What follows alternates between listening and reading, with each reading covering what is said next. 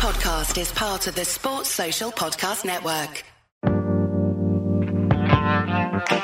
G'day, I'm James, and welcome to the Australian Opinion on Formula One here at the Lakeside Drive F1 podcast. In this episode, we're going to be talking about why you should watch Formula One in 2023. And I'm joined by my friend and yours, the OG Thomas J. Camp. G'day, mate. Hello, mate. Hello, listeners. How are we? Uh, very good. Um, look, it's it's been a it's been a great week. Uh, we uh, we've in person recording last week. We had Laura Winters' brilliant chat with Freya come out. Now we're kind of getting into the swing of things, Campy, ahead of the start of the season. We're very close, only a couple of weeks away to starting the Formula One season. And what we thought would be great, dear listener, wherever you're listening, um, if the, this is your first time listening, welcome. It's great to have you. If you've been listening for the 165 episodes that we've done beforehand, mind blowing. Can I just say, Campy, that we've done that many Wow. since 2019, and it's going to be a ridiculous number more considering we're doing up to seven during race weeks. Do you think As 22 times seven is.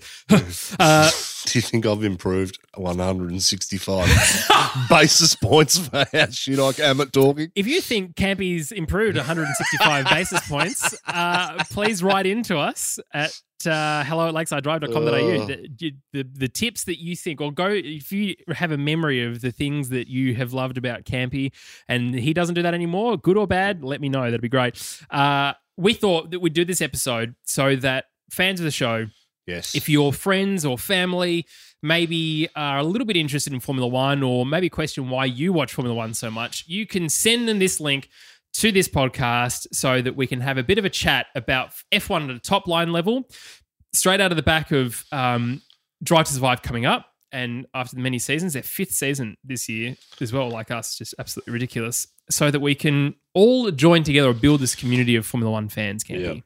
All right. So let's start at the very beginning Cool. of what is Formula One. Oh, it's basically just a dude in an open wheeler car racing on tracks around the world. And um, in essence, that's what it is. But I can tell you, if I can give you my 30 second sales pitch on Formula One, it is the pinnacle of man and machine uh, racing. Racing at the highest speeds and the and the and the best braking you've ever seen into corners.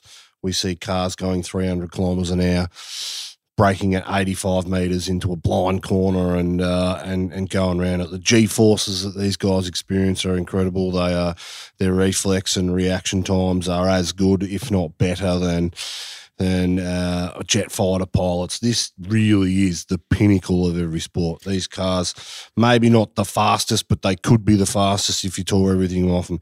They they're the fastest accelerating. They're the they can stop on a dime like no other car. Every attribute of this car is the pinnacle, and it is just man versus machine, and it is incredible to watch. We talk about the pinnacle of motorsport in Formula One, uh, and that's not to say that it's necessarily the best motorsport.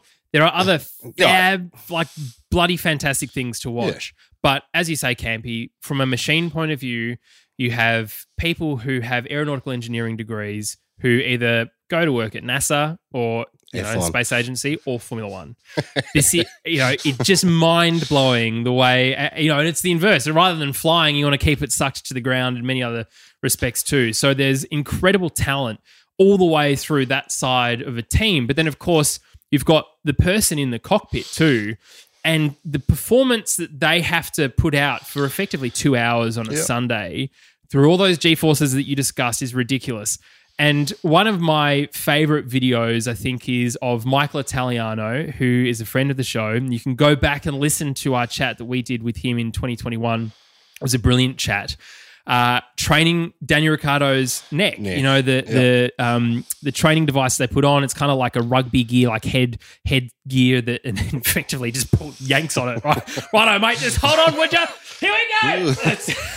Any popping noises would be campy in my neck, um, completely dislocating after something like that. But it is incredible, campy. The the forces that go through, as you say, the car and, and these bodies of of these incredible drivers is phenomenal. So that's why we call it the pinnacle of motorsport. Yep. Now, F1 generally, there's at the moment there's 10 Formula 1 teams, two cars for each team. um, and two drivers. There's a lead driver and, and a non-lead driver, unless you're Fernando Alonso, in which you think Lance Stroll is a potential future world champion. Um, because apparently that's what he said this week. Oh, Uh, what an idiot. Smile and wave, boys. I Oh, he's- imagine Lawrence behind, you know, the camera or his something. boss's ass. Uh, the things people say for a Formula One drive. But historically, Campy, uh, and it's not so much anymore, but we've seen probably Lance Stroll is probably the last of it. We've seen it's not always the 20th, 20 fastest, wow, I can't even speak English, 20 fastest drivers on the grid. Sometimes there's been pay drivers coming into the sport. Why is that? Why is Don't ask me questions while I'm trying to sell this sport to people. No, That'll make me cynical. Why why is Formula One so expensive then? Because that, that's what I'm trying to get to. There's a whole bunch of money, isn't it, involved with this? Because you've got teams like Mercedes, have got a thousand people. I know there's budget caps now too. Yep. So maybe talk a little bit about budget caps and what that tries to do now, maybe compared to what used to happen. Yeah, so these teams have the initial investment into a team like Mercedes to buy all the infrastructure and and uh, and the technology they use to test their wings and Mm. test the aeros and all that sort of stuff. It's about a one point five billion dollar investment for the factories, but then you got your staff, and they got about oh they had fifteen hundred staff. I'm not sure what they're at now, but I mean to run an organisation like that and then to put a car on track, build the engines in house, get it all together and then go around. There's a budget cap of $150 million. Now, driver salaries don't come into that, team principal salaries don't come into that, et cetera, et cetera. But catering is in that budget, as we learnt last year too. So, As Red Bull now fully knows. so um, yeah, so there's a $150 million budget. And the reason we brought in a cost cap was just to try and make it, make the sport uh, more accessible for Mm. new manufacturers and more people because the amount of money that has been spent at times on winning world championships is, is, is absolutely astronomical. And when you think about the money that goes into the sport and the cars and the drivers, when, you know, that's all they're doing is racing a car around a track when you know some of the issues we got globally. I mean, I, I think it's a good thing that we put a price cap on it. It makes it a bit more accessible if ticket sales stay that way too. Yeah, absolutely.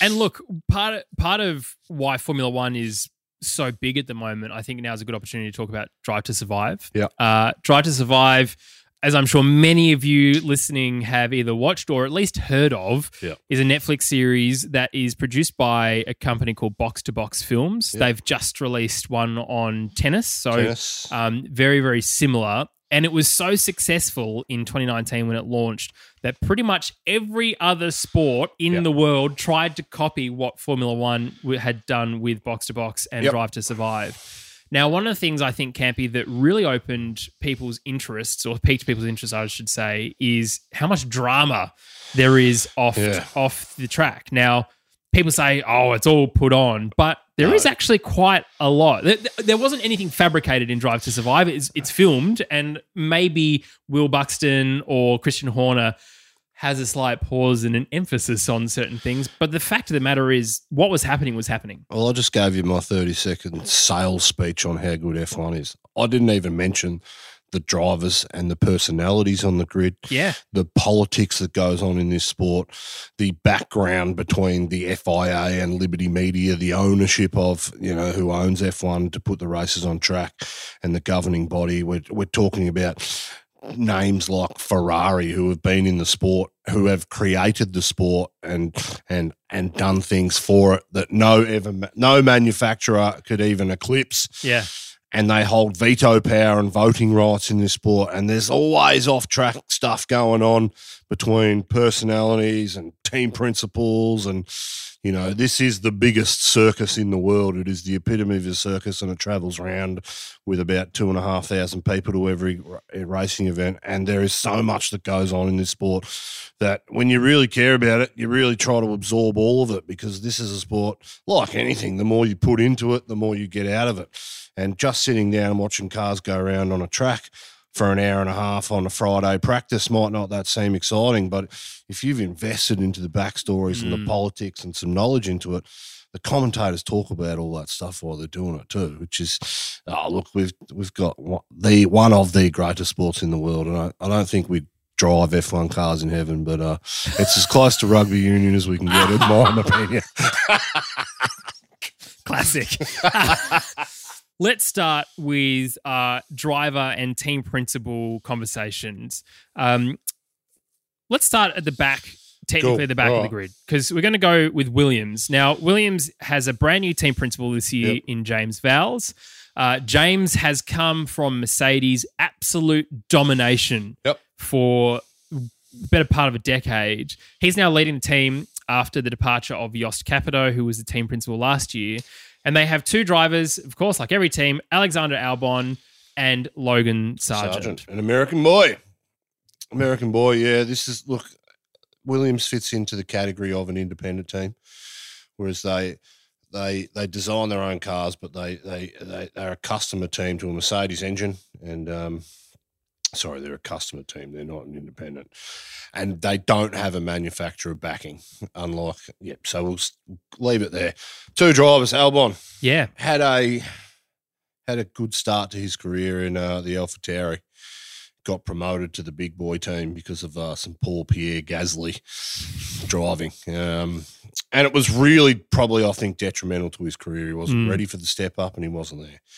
Un- lucky for him in this sport, we've seen in the last five or six years that guys are getting second chances.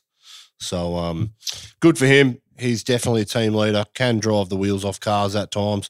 Probably lacks the consistency, but because he's in that back market team, we don't really get to see him uh, and all his best attributes on show all the time. So, yeah, absolutely. Logan Sargent, he's uh, American boy, as you said, yeah, uh, has has so many karting championships under Yep. his belt. It is genuinely ridiculous. yeah, he's sort of one of these highly touted youngsters that come through. Once he got went through the junior programs in F three and F two, he uh, he won an F three title, I believe, but F two never really put a whole season together. Showed glimpses of of pace and stuff, but I think from uh, not just a drive from a driving standpoint, I don't think he probably deserved the drive that that he got. But in saying that, he brings marketability to a US market, which is craving for a US driver. Um, and he, and he's done enough. And once you get your chance in this sport to prove yourself, it doesn't matter. We've seen what Guan Yu Zhou's done last year. Was he highly touted? Was he that? He brought a lot of money, but he got into the sport and he did bloody well against the teammates. So that's what Sargent's looking to do. He wants to solidify his spot for at least a couple of years and then hopefully move up in the pecking order of, of Formula One teams over the next five years. Let's talk about Alpha Tauri. Uh, you mentioned that's where Albon Yep. started. Uh, Yuki Tsunoda and Nyck De Vries are the two drivers there. Franz Tost, who has been team principal at Alpha Tauri for quite some time, still remains there. Yep. Tsunoda now is the is not the rookie. He is No. in effect the team leader. However, he is paired alongside a world champion, an FIA world champion. It's Formula E, but it oh, is still technically an FIA world champion in Nyck De Vries, who in 2019 won the Formula 2 championship. Yep. Um, wasn't able to, wasn't successful in getting into Formula One for Yep. many reasons, like so many others, but now has finally ended up here. One of the reasons, Campy, it's probably fair to say why he ended up here is because of his reserve drive that he had Last uh, year. Last year. Yeah, look, he, look, F1's one of those sports. There's only 20 people that get to be on the grid every year, and uh, they really are the cream of the crop. His, we've seen over the trend has been in the last seven or eight years is to take kids really young. At, you know, we've seen 18 year olds driving in this sport. Max Verstappen debuted at 17, didn't even go to F2, went straight in, straight out of F3 because they were so highly touted. So people miss out more often than they don't, and this is a good story of when he won his F2 championship in 2019, just because of the reality of the grid and where it was solidified, um, you know, contracts in place, he didn't make it. So he went elsewhere and proved himself in Formula E. Not that that's a real racing category because elect- electric cars, it's not real car racing. It's a bit like electric rally. I don't really get it. But hey, moving on he's one of these guys that's gone to another category and proved himself and matured over the two or three years that he was there and got his chance last year in the off chance that someone got, oh, I can't even remember why they missed the race, but he got in there and he took it. He grabbed it by the balls and he, he made the most of his opportunity, which is why he got this drive in Alpha Tauri this year. Hmm. Alpha Tauri is owned by the Red Bull Corporation. Um, and it's it's supposedly a sister team to to Red Bull. So he's got a great.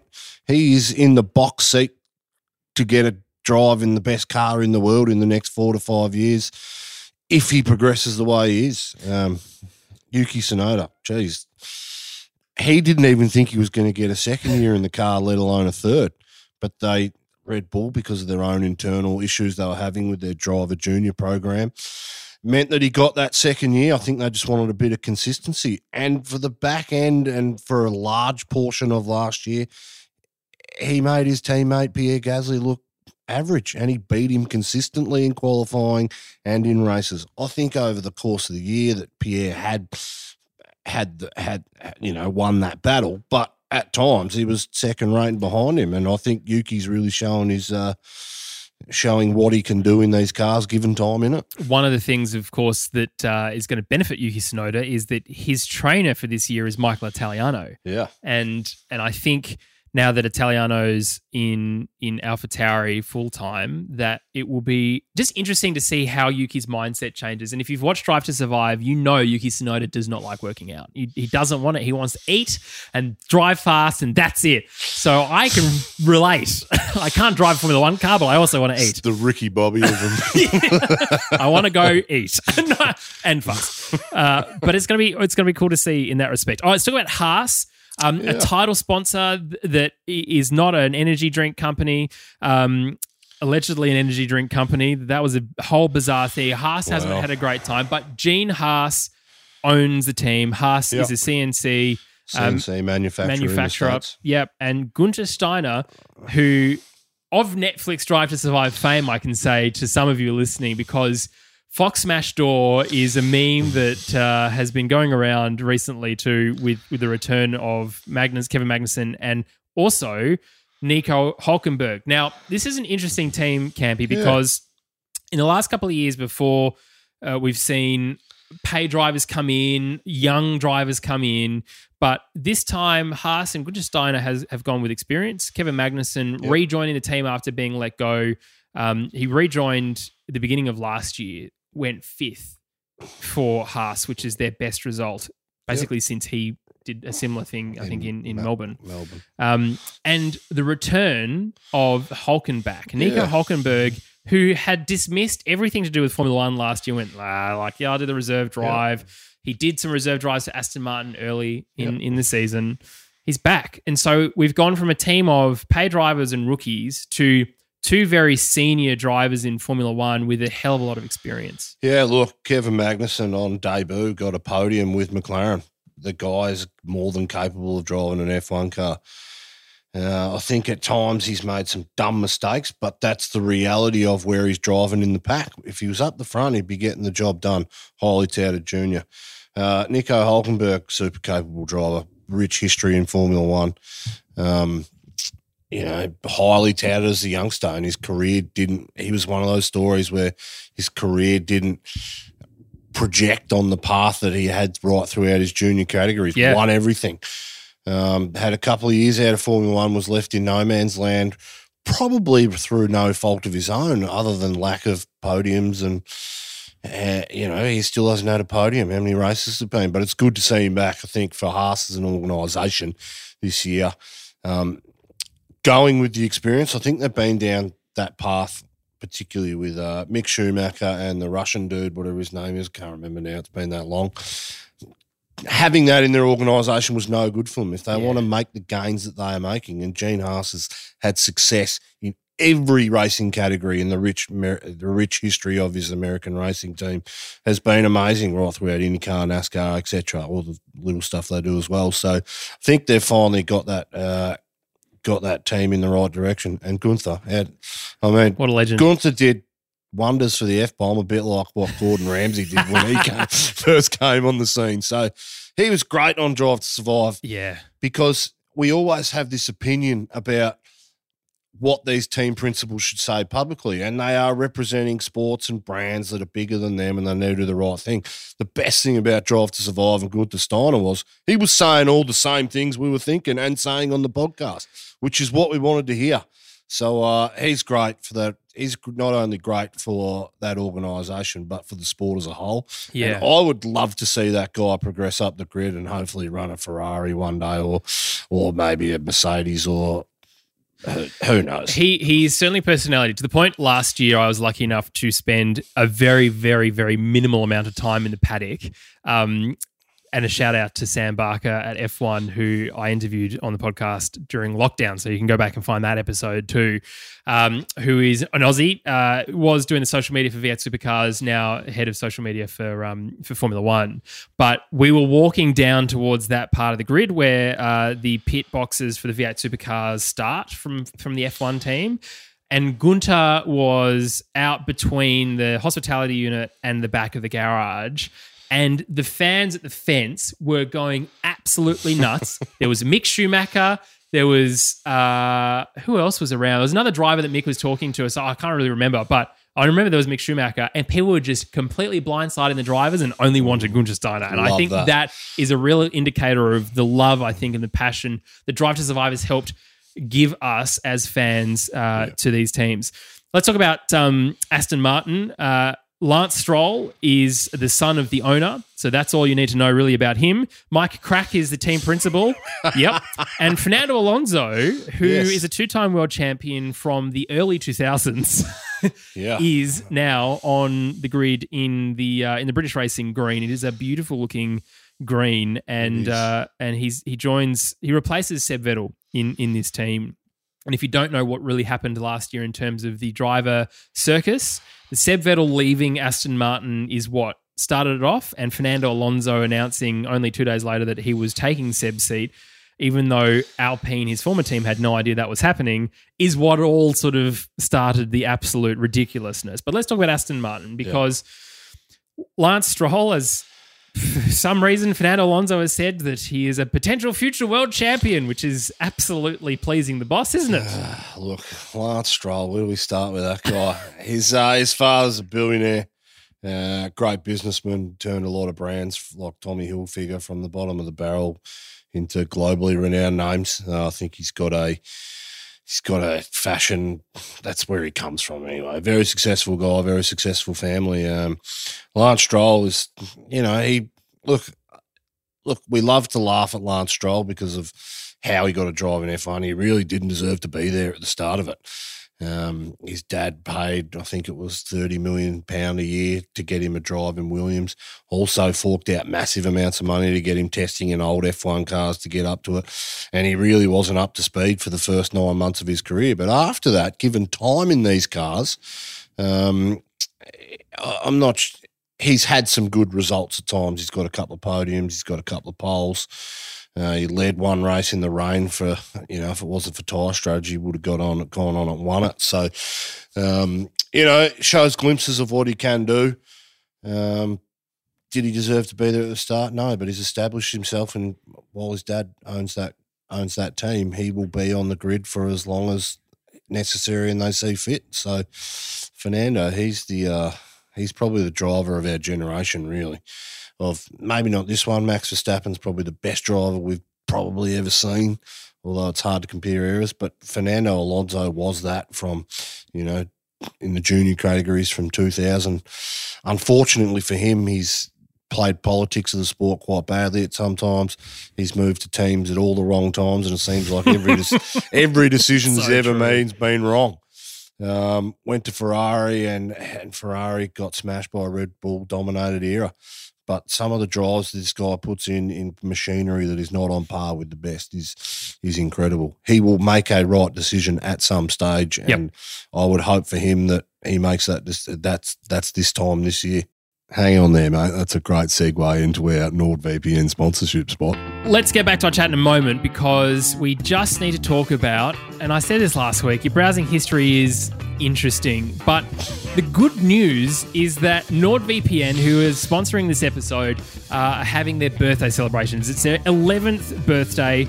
Uh, and you can win some rewards if you sign up using the code Lakeside Drive at checkout or going to nordvpn.com forward slash Lakeside Drive. And that is, there is a whole bunch of rewards that you can win, some free months, a whole bunch of other stuff. So go to go to that website to check it out. But we were talking last week about how important privacy is. One of the things that is very interesting to me is being able to change my location to be able to watch something. So I didn't know, for example, Campy, that YouTube in the US has a specific podcasts thread. Like Google Podcasts kind of doesn't exist Yeah. anymore. In Australia, here it doesn't. So, in order to investigate what that was and to see if we were on it, I don't think we are. Uh, I went onto NordVPN and changed my location from Australia to the US, and it automatically opened up a whole bunch of content, which is just bloody awesome to be able to do that. It's uh, it's great for privacy in a world that I've got a tinfoil beanie on all the time, a bit of a prepper as well. I'm building a bunker at the moment, so privacy for me is key. And look, it's a really easy product to use too. So get on there and use that. Uh, use that. What are we getting? A discount? That's two years for You can, whatever it you, is. it's but it's a birthday celebration, so there's a whole range of different Excellent. things. So who knows exactly what it is you're going to get because it's part of the surprise for you as well. Um, and look, it's 30 day money back guarantee. So if you don't like it, you can just pretend like it never happened. NordVPN.com forward slash Lakeside Drive is the code to use. The link is also in the description. Cappy, let's get back to it. Let's talk about Alfa Romeo Sauber. Uh, Alfa Romeo Sauber will become Audi in 2026, 2026. and that's important to note. They have a new CEO for this season, and Andreas Seidl comes from McLaren as their team principal. Um, now, this is a bit of an interesting one, just to talk about the team principal at the moment, because although Seidl is the CEO, Alfa Romeo are without technically without a team principal for this year. Okay. Alessandro Alunni Bravi is the team representative. He's been at Sauber for a while. Um, he's a lawyer by trade, so he's a team representative from F1's point of view. But I, it's probably safe to say, Campy, that we would see uh, Seidl on the ground at as many races as possible. He is an excellent team principal, very good at gripping things together, has a history with the Volkswagen Auto Group, which is he why made that move. yeah. Audi have, have wanted him um, and why Sauber definitely wanted to draft him. But the two drivers for this year, uh, in his second year of racing, is Zhou Guan Yu, uh, Chinese driver who who really impressed us both last Yep. year. I think it's safe to say, and who I'm just going to start calling an Australian in the same way that we call Russell Crowe an Australian, Valtteri Bottas. Oh, if you are not across Valtteri Bottas's social media, I don't have social media, but our group text and our group chat is all about Valtteri Bottas and what he's done this year. He's embraced our Aussie culture in a way that I don't think we've ever seen before. He's got an Australian girlfriend, Tiffany Cromwell, who's a BMX racer. So No, she's not a BMX racer. She's a road bike racer. She? Campy only knows I one type of, of bicycle, and that's she- BMX. I thought she came from BMX. oh, she's road racing now. Oh, She- right. She's one of the best Yeah. athletes this country's ever seen. But Anyway, yes, Anyway, BMX race. I thought she was BMX. or Something. Oh, mate. Put my foot in Everyone's a that one. BMX racer at one point in their lives. Anyway, imagine. yes. Anyway, Valtteri Bottas is is our he's our token Aussie for the and has been for a long time. yeah. Uh, he was very highly touted. He raced, you know, unfortunately for him, he raced Lewis Hamilton in the Mercedes for five years and didn't get the job done in the top team. But very, very, very wily old fox can get it done. Um, and great for an organisation as well. Absolutely. established himself in the sport, got great results, and uh, was was a really good number two driver for that Mercedes organisation. He's dropped back and um, to, uh, to Alfa Romeo last year, and uh, he had a pretty good year. But sometimes the car Yeah. doesn't let them show their full potential. Yep. So It'll be interesting to see how things go for him. There'd be no reason I would suggest for him to leave the team when it becomes Audi. Pardon me, when you have that level of investment from a manufacturer, they're going to make their own power units, all that kind of Yep. stuff. Wouldn't it be funny that he actually does become a world champion in a team that, you know, he it was a step back for him, wasn't it? George Russell took his seat last year uh, as a step forward. It just would be very fun. We don't know. No, who knows what Who happens in the future? But Valtteri Bottas, from an Australian point of view, he is someone that I am absolutely barracking Oh, for this year. What an absolute legend. Uh, I'm very excited to see what they do. Let's talk about McLaren now because the actual Australian, Oscar Piastri, Formula Yeah. 2 champion, Formula 3 champion, Euro Formula 4 champion, champion in a lot of other respects, Yep. uh, is joining the Woking squad. He replaces Daniel Ricciardo.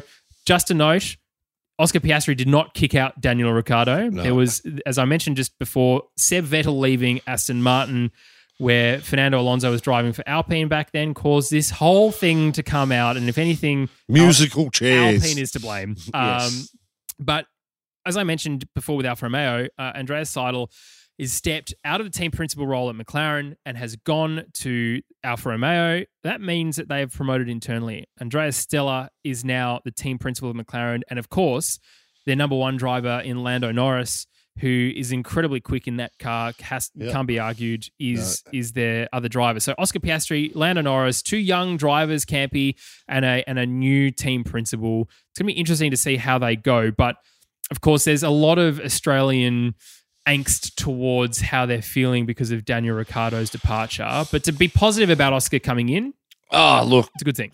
look, Oscar's done things that only I think one other driver's done, winning that Euro Formula Four, F3, F2 on the trot. And when he stepped up in all these categories, he has been as quick as everybody else, if not quicker, and got the job done. And his rise to Formula One has really got Australian fans, particularly us, and the world. He's put them on notice and said, "I am here." He uh, he at times he doesn't look like he's the fastest on the grid, but he's he's so nice on the car and he drives like an, an Alacy or a Prost and you know just Mm, got a beautiful driving style yeah. and uh, unlike a Fernando who just gives that car so much shit that they need to replace everything at the end of it you know Oscar and I think that bodes well for this year's World Championship He's Yep. got uh he's got no pressure on him to perform in a massive way this year I think it might take him he'll be he'll be on the pace straight away don't worry about that Yep. but uh you know, he won't be under any pressure to beat his teammate convincingly or anything like that. Lando Norris, well, I'm still not sold on him, but he's proved himself in, in this McLaren car. It's the only car he's ever driven in Formula One. And from all accounts, it's a dog to drive. Mm. It's unlike anything else. So I'd, I'd hope that Oscar has the same experience as Lando has. That uh, Lando's the number one driver and in the box seat to take one of the top three drives if a position opens up. Alpine as an F1 team, they are the sports car version of Renault. And for this year, they have an all French driver lineup. Uh, Esteban Ocon, who has been at the outfit for a while now, is joined by Pierre Gasly, Campy's favourite driver to hang shit on, to be perfectly honest, and team principal Otmar Szafnauer, who um, didn't know what Fernando Alonso was doing last year as a team principal. So that was an interesting time. But Yeah. We've brought two Frenchmen together who very famously in recent best years friends growing up. are not good friends anymore. Yeah. Uh, but by all accounts, there's uh, sort of bridges have been mended, I suppose. And I'm not sure heard of. I'm not sure. I'm not sure I've got anything good to say about either of these drivers, but um, it's going to be an interesting time. Let's just say that because it's going to be one to watch because this could be, this could be the the off track drama that no one really wants to talk about or watch, but everyone secretly behind closed doors is right involved in it. And it'll be the level it. of Lewis Hamilton, Nico Rosberg in terms yeah, of tension. absolutely. I think that's probably the team if if they haven't sorted it out because they'll both want to be number one drivers. Yep. Uh, they've both got wins, interestingly enough, uh, and f- through not necessarily being the- the fastest car on the grid, uh, but that's what happens in Formula One. So And anyway, it's going to Alpine are the time. fourth best car on the grid from last year. So, yeah, yep. Um, you know, they've got some guts in that machinery to get results too. So they'll be both vying for it. I'm be interesting to see what happens. Toto Wolff is, of course, leading Mercedes uh, with George Russell and Lewis Hamilton. Very little, I think, needs to be said about these last three teams. Yeah. Um, The absolute big three. epicness of Toto Wolff is phenomenal. He is a brilliant leader. Of course, if you've watched Drive to Survive, you'll know him as the Austrian who loves a bit of pumpernickel bread. Um, and Lewis Hamilton, of course, an His name speaks incredible talent uh, and fought incredibly hard last year uh, to try and get a victory. He wasn't able to, but his teammate George Russell did in a Yep. car that probably didn't have much right being as, as fast as it was towards that half of the year, considering the pace of Red Bull and at least the beginning pace of Ferrari in the year. So the team Campy, they finished third in the World Drivers Cha- in the, sorry in the Constructors Championship last year. They're going to be wanting to push ahead now to really claw in Red Bull. There's going to be a team to watch, I think, for the championship fight. Look, we came off seven years since 2014 to 2021 of absolute domination for this organisation. Nothing, we've ne- nothing like it in F1 before, how good they were. And uh, they started on the back foot last year, but mid season they'd picked it up 10 or 11 races and they were right back in it. I think Lewis should have won Zandvoort last year. Unfortunately, it didn't happen. But George Russell, too, he's one of these young guys and held his own against Lewis. I don't think Lewis will have the same year that he had last year. I think he'll be competing for race wins. And if Mercedes put a car on track that's that's you know that that's got a sniff, Lewis is the man to get the job done. So incredible organisation, powerhouse, and uh, geez, we're in for a good year if if they've got it together. The Ferrari squad started incredibly strong last year. They come second in the Constructors' Championship to this year with a brand new team principal. Mattia Binotto is gone. If you want to listen to our thoughts, we've spoke a little bit about that last week, so go back and listen to that episode. But we've got Fred Vasseur alongside Charles Leclerc and Carlos Sainz, two incredible talented drivers too, Campy. Yeah, yeah. The team that we love to hate, love to laugh at, you cannot deny what Ferrari historically has done for this sport. And without Ferrari in our sport, the sport would be a lesser spectacle without them. So, uh, yeah, they're, they're a crazy team. They come with all the Italian flair and they want it to be everything. If they just concentrate on the on track stuff, I think they'll pull it together. But a highly politicized team, and it, and it brings up it brings up issues for them all the time when it relates to personnel and team principles. And uh, look, I think they've got the driver lineup. They just need to put a car on track that's good.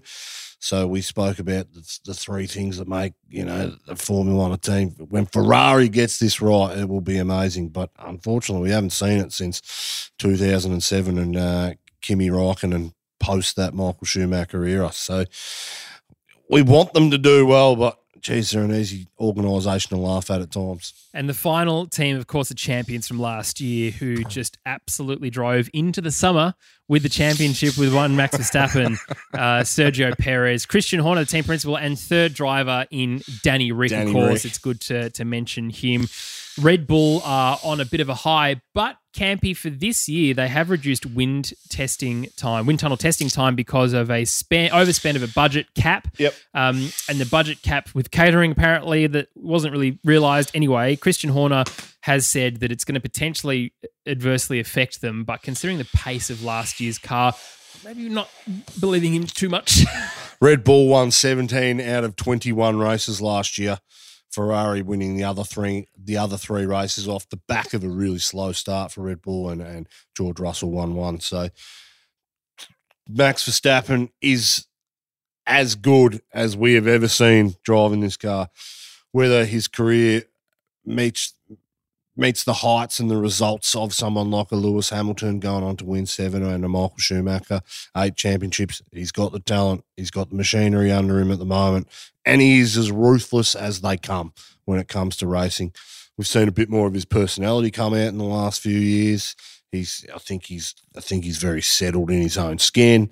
But by God, when he puts that visor down, it is a different beast behind that wheel. Uh, and I think he'll go on to win this world championship this year again.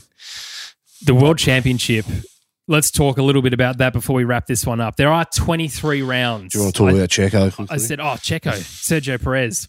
Whoops. Uh, let's talk about Sergio Perez.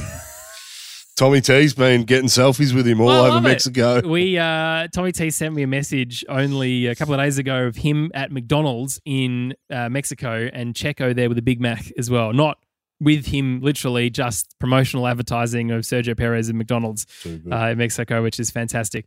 But Checo has has done enough, I think, uh, to hold this position. There's a lot of conversation, rightly so, of course there should be, because our boy Danny Rick is now in the frame about oh, what's going to happen. Even Laura Winter said her prediction for this year, the, the crazy prediction was that Danny Rick would replace Sergio Perez halfway through the season.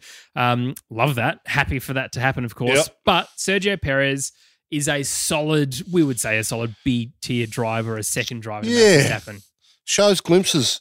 Had some great drives in his uh his his career at um at Racing Point slash Force India slash whatever it was, you know, and really really the results that he got demanded that he got that Red Bull Sport Order and opened it up. Probably hasn't performed the way he would have liked to, but he's got race wins and and he seems to be when he puts it together, he can get the job done.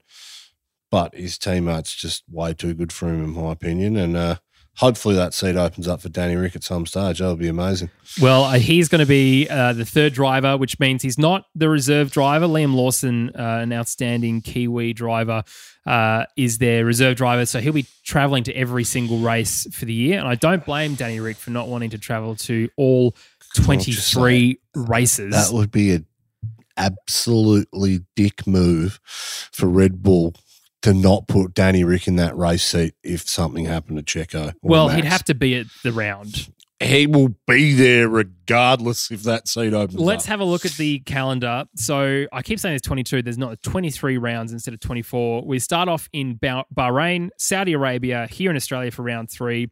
Then there's a bit of a gap because China has uh, has been removed from the calendar, which means we go to Azerbaijan for round four.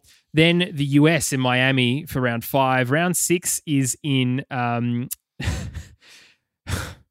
Can this is I love this the Formula One Grand Premio del Made in Italy El del Emilia Romagna 2023 Grand Prix. Mm, Uh, otherwise known as Imola, Monaco uh, for round seven. Round eight is Barcelona. Round nine, Canada.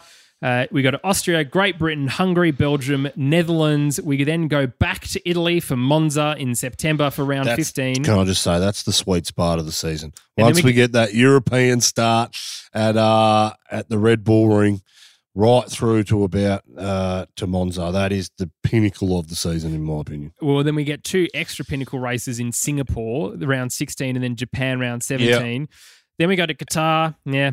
Uh, Yeah. The US for the uh, for COTA. for COTA. Thank you. Uh, we go to And Mexico Vegas. for uh, round 20. Then we go to Brazil. And then we go to Vegas uh, for a Saturday race, round 22, the second last round before the finale in Abu Dhabi. So, listener, if you have been sent this podcast by a friend to sort of have a bit of an understanding about what Formula One does this year, there's a hell of a lot of races. Um, and the good news is we are going to be creating a whole bunch of content to help keep you up to date. Uh, we know here in Australia that most of those races are a ridiculous time zone to watch.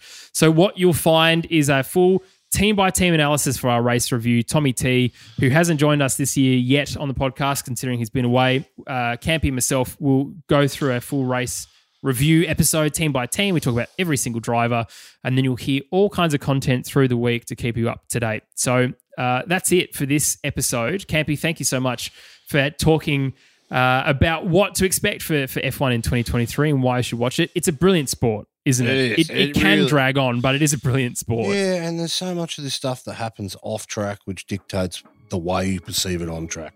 Sometimes we get races that are just boring, but there's so much in this sport to participate in and get involved in. If you're new to it, that's great. This is why we did this episode. Brief outline of, of what to expect and what's to come. But I'll tell you what, the more you put in, the more you'll get out of this sport. And I, it is one hell of a ride for a whole season. It's easy to get cynical, but we're positive here at, at uh, Lakeside Drive. So you might hear me ranting a few times as well, but we'll get there. It is a pleasure to have you join us for this episode. Thank you so much. If you enjoyed it uh, and you're new, please consider subscribing to the podcast so you don't miss an episode. Um, Campy, there are some pretty special episodes coming up in the next couple of weeks, which I'm not going to tell you about because it's going to be a surprise for you as much as it's a surprise to everybody else. Uh, it's got some, uh, yeah, it's going to be some good chats, some good chats. Hopefully, or something. If I no, if I if I manage to get this one of these particular chats uh, confirmed, then my goodness, you will all have a bloody brilliant time. But that's all to come. Uh, thank you so much for listening. If you do want to get involved, like Campy said, uh, specifically with this podcast, you can get involved on our Discord server. Uh, the link to that is in the description and the show notes below. Uh, and it's just a great community of people. We uh, it's a great place to, to chat with the the four of us as well, and Freya, Tommy T, Campy, and myself. Uh, but that's it for this episode. We'll see you next time on the Lakeside Drive. See you, Campy. See you, mate.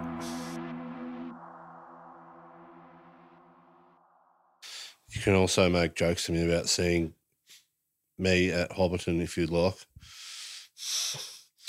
Yes, great. I love that. All right, here we go. With my hobbit feet. G'day, I'm. J-